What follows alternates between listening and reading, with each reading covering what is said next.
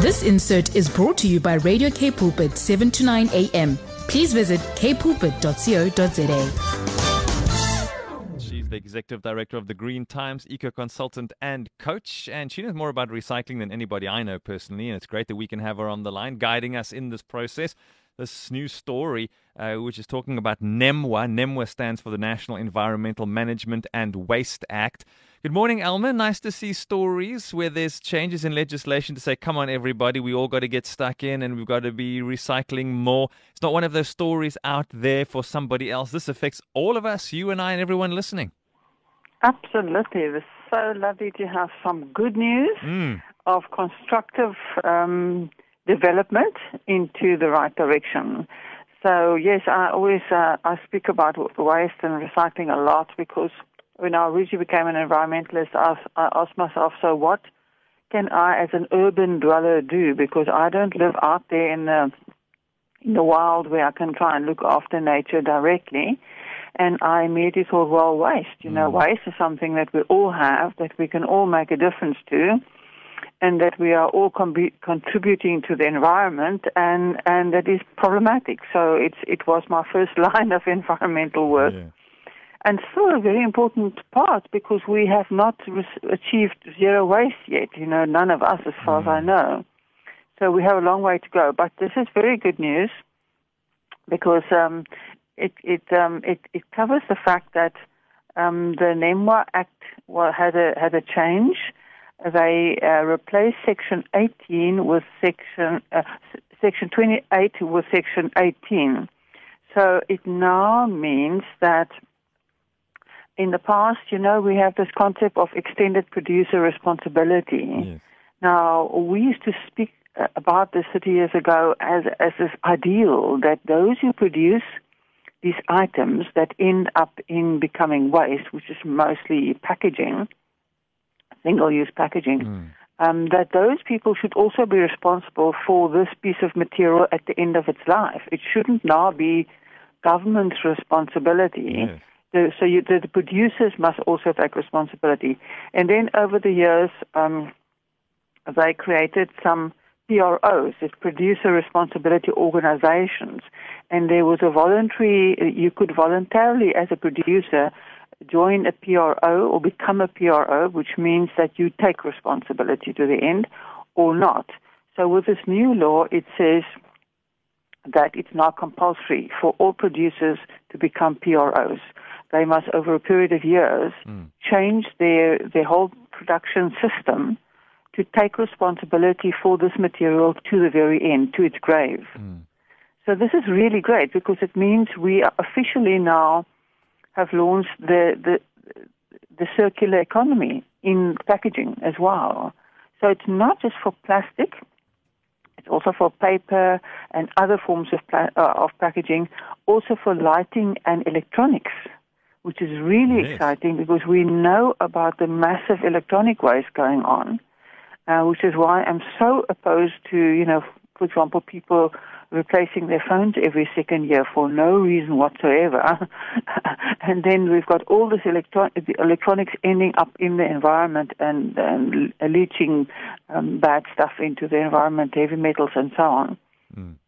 So this is a very positive story. I love it. It's on the electronic waste, Elma, just to divert slightly because I think it's important anyway. What does one do? I, I was reading an article on the BBC, this was a few years ago, where they showed photographs of the west coast of Africa where uh, parts of Europe arrive with ships and they dump all of their e waste.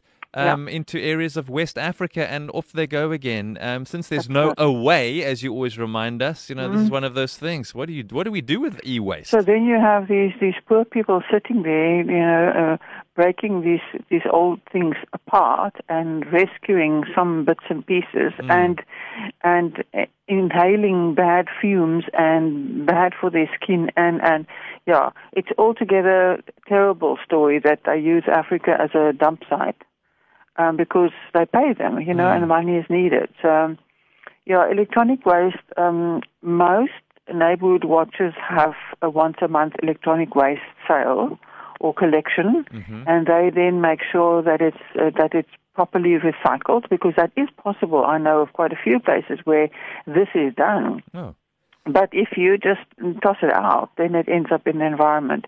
As far as I know, our recycling system also um, looks after electronic waste properly so that you can also put it out with that. But you know, uh, good idea to put it out for your neighborhood watch because that's a fundraiser and then that work can work better as well. Yeah, we must find something online. I think that's a that's a good point. Raising money for a neighborhood watch is an excellent idea. I only know of one chain store where you can get rid of batteries, light bulbs. I mean, I've myself, and I'm Yeah. sure I'm not ashamed to say it, I've made this mistake. You don't know what to do with a light bulb. So, like, do I throw it Yeah, in the normal light trash? Does it always recycle? separate and the batteries and take it to Pick n Pay as far Yeah. as I know. So Yeah, that's, a good what I idea. do. So, so let's Yes. let's go back to this amendment. I mean, I quite like this, but uh, the pressure is now on these PROs. They're going to have to, I don't know, build, change the way that they run their factories because they now have to not only create production, they have to create recycling or something and. So that's going to put pressure on them. Yes, and then they put pressure on them to manufacture in the first place something that is already recyclable in our system. So ideally, there will be lots of tweaks happening, but that means at the end of the day, maybe in five years' time, we will know that everything that we buy will actually be recyclable. And then it's up to you to make sure that it is indeed recycled uh, until the government actually forces all, all of us, which is probably also going to come but that you can then make sure. What I would wonder in the meantime is whether one would know whether the manufacturer of whatever product you buy is already a, a PRO. Hmm. It would be great if in time they could print that on the products. So we can then also again select the more environmentally friendly option of whatever so that we as consumers can also again contribute to this. At this point, I think it will be difficult to know. I mean, unless you go and literally go and ask, hmm. you know, do some research about it.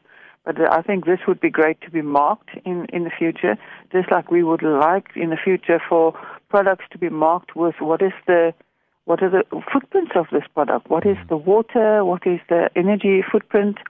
So that we can become more responsible in our shopping also. I like that. And this takes pressure off municipalities and government. We so often look to government and municipal, local municipalities to solve all of these problems, and ultimately uh, to see other people needing to take responsibility takes the pressure off of local municipalities. Yes, and that's kind of a form of privatization of waste management in a sense, because also remember that 34% of the country has no waste management happening. So that's a lot. It's a third of, of, of everyone actually has nowhere to, to, to go with their waste.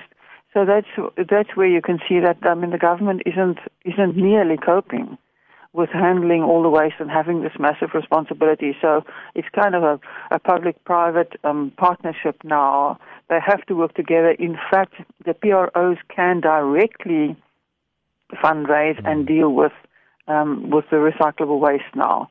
So it's it's a massive step forward for us. We hope that that's going to make a very big difference in time because it, there's a there's a phase in period, um, but that means that responsibility is now more on on the private, and that usually has a better result. Yeah, I really like this story. The idea of you creating something that's useful but can and does create an issue. So solve the problem of the beginning and the end of this product's life. Uh, so we like that. This story is outstanding, and uh, you can see the involvement of the plastic and polystyrene industry uh, in the story. It says NEMWA amendments aimed at increasing recycling. This and other stories.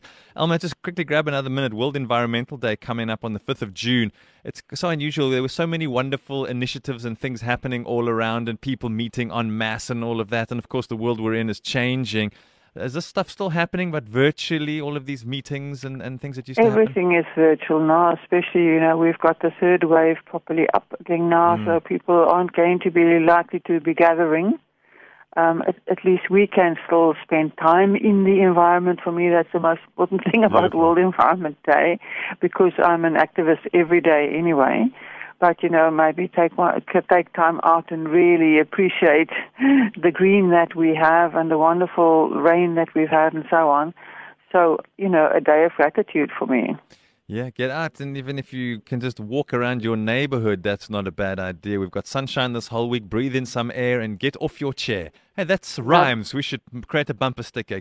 Get off your chair and get some air. Thanks. Thanks, Elma Pollard. Love chatting awesome. to you. Have a good Have day. a brilliant day. Bye. This insert was brought to you by Radio K Pulpit, 7 to 9 a.m. Please visit kpulpit.co.za.